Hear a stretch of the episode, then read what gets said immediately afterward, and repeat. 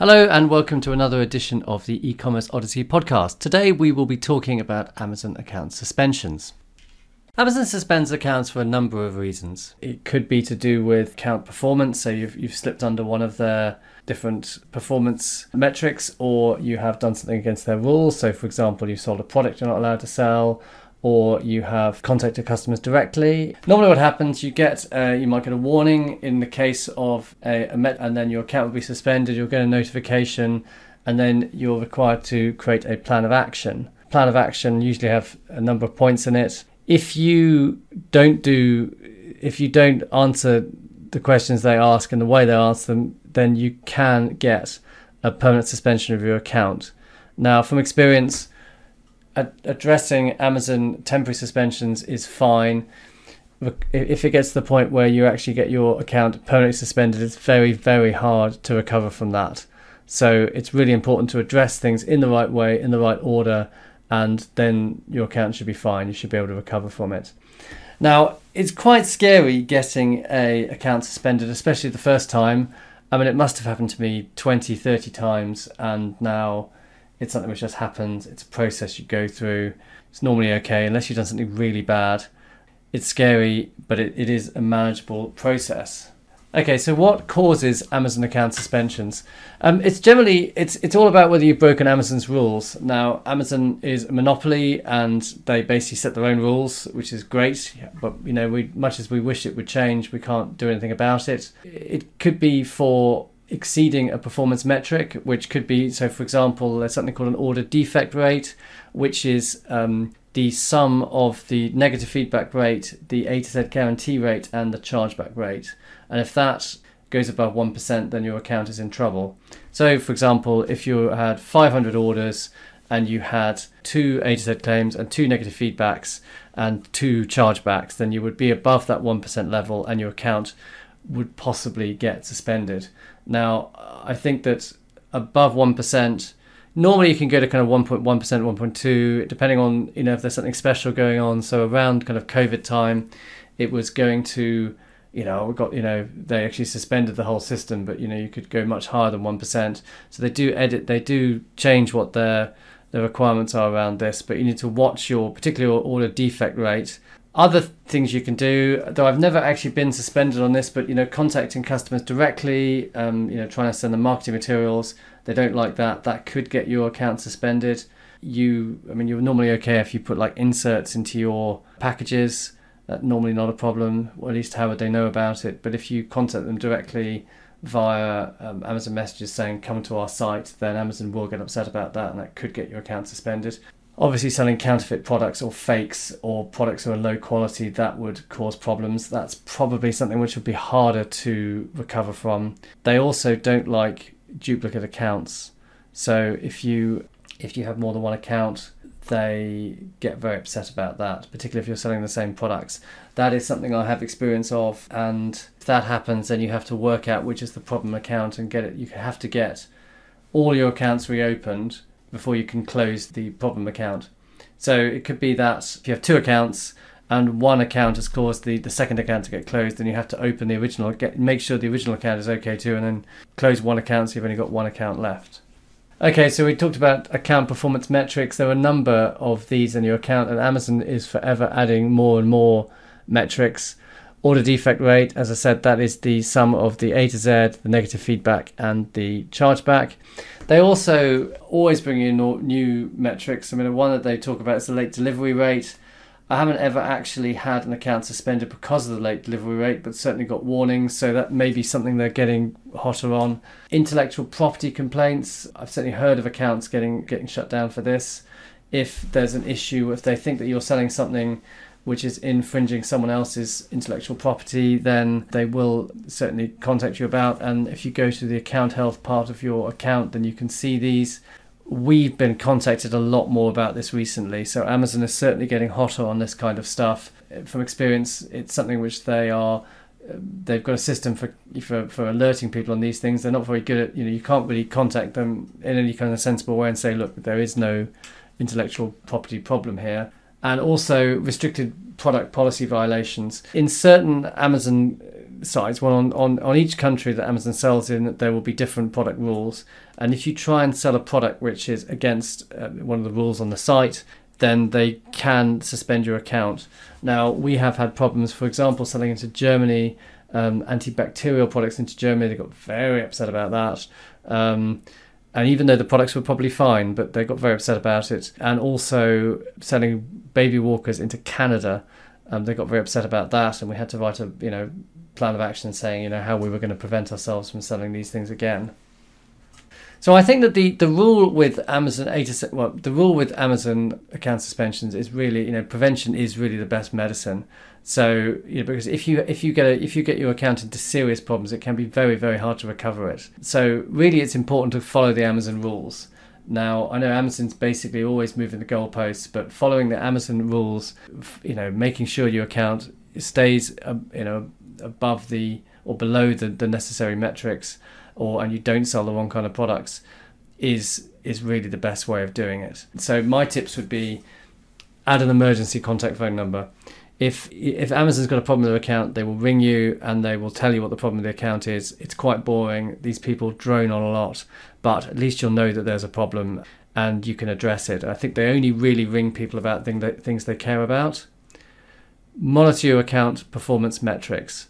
So keep on top of them, actually look at them, say once a week, saying what are the, the how many intellectual property complaints are there, how many late order complaints are there. Also look at your ODR and say what is my order defect rate, how can I deal with this? Because sometimes you can get a whole lot of problems all at once, and if you've kept on top of the problems uh, in a, for a period of time before that, then you're better prepared.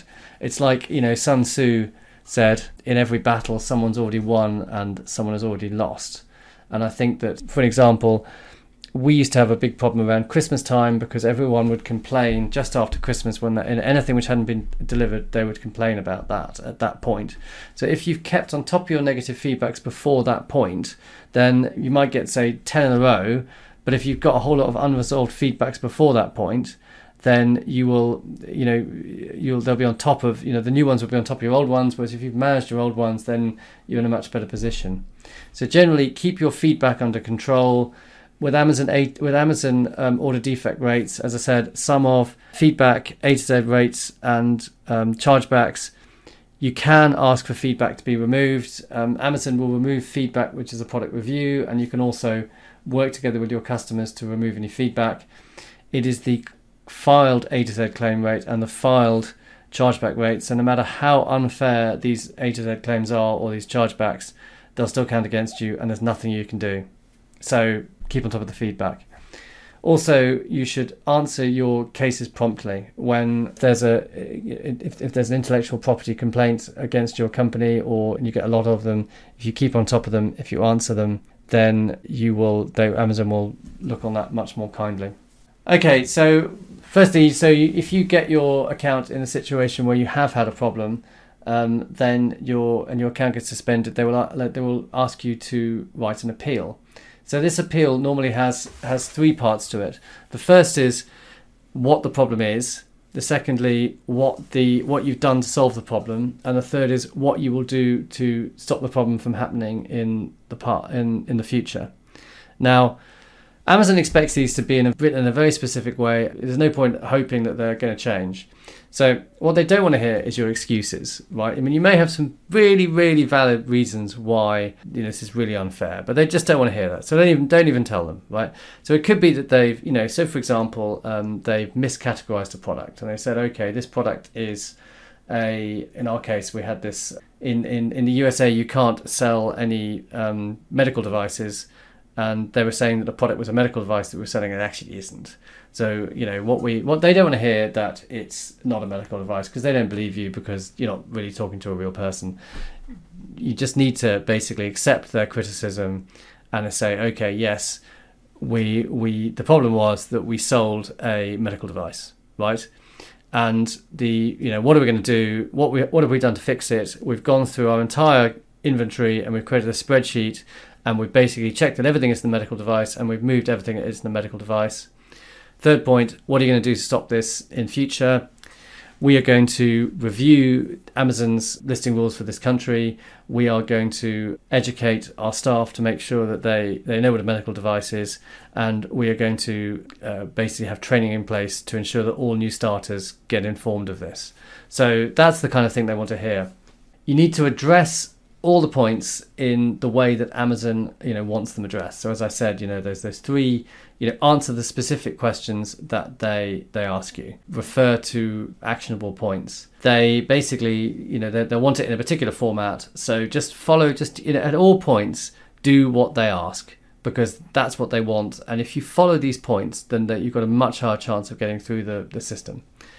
If they reject your plan of action, read what they say and uh, just and try and answer those points.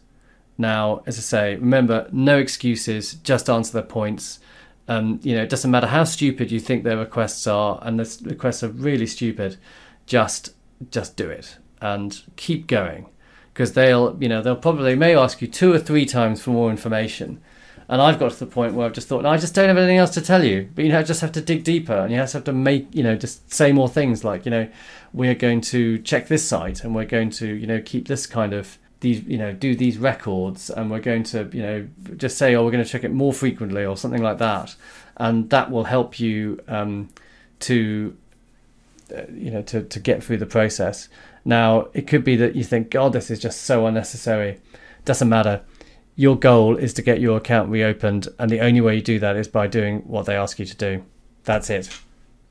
Okay, so there's a number of companies that will agree that will write appeals on your behalf. They will say things like pay us a thousand pounds and we will get your account reopened or your money back. My experience with these guys is they are quite expensive for writing a letter. I mean, they don't have any special access to Amazon, or at least not the ones I know of they just write letters. Now they're quite undoubtedly some of them are quite good at writing letters, but they you know they they that's all they do. They know they've seen you know these appeals before.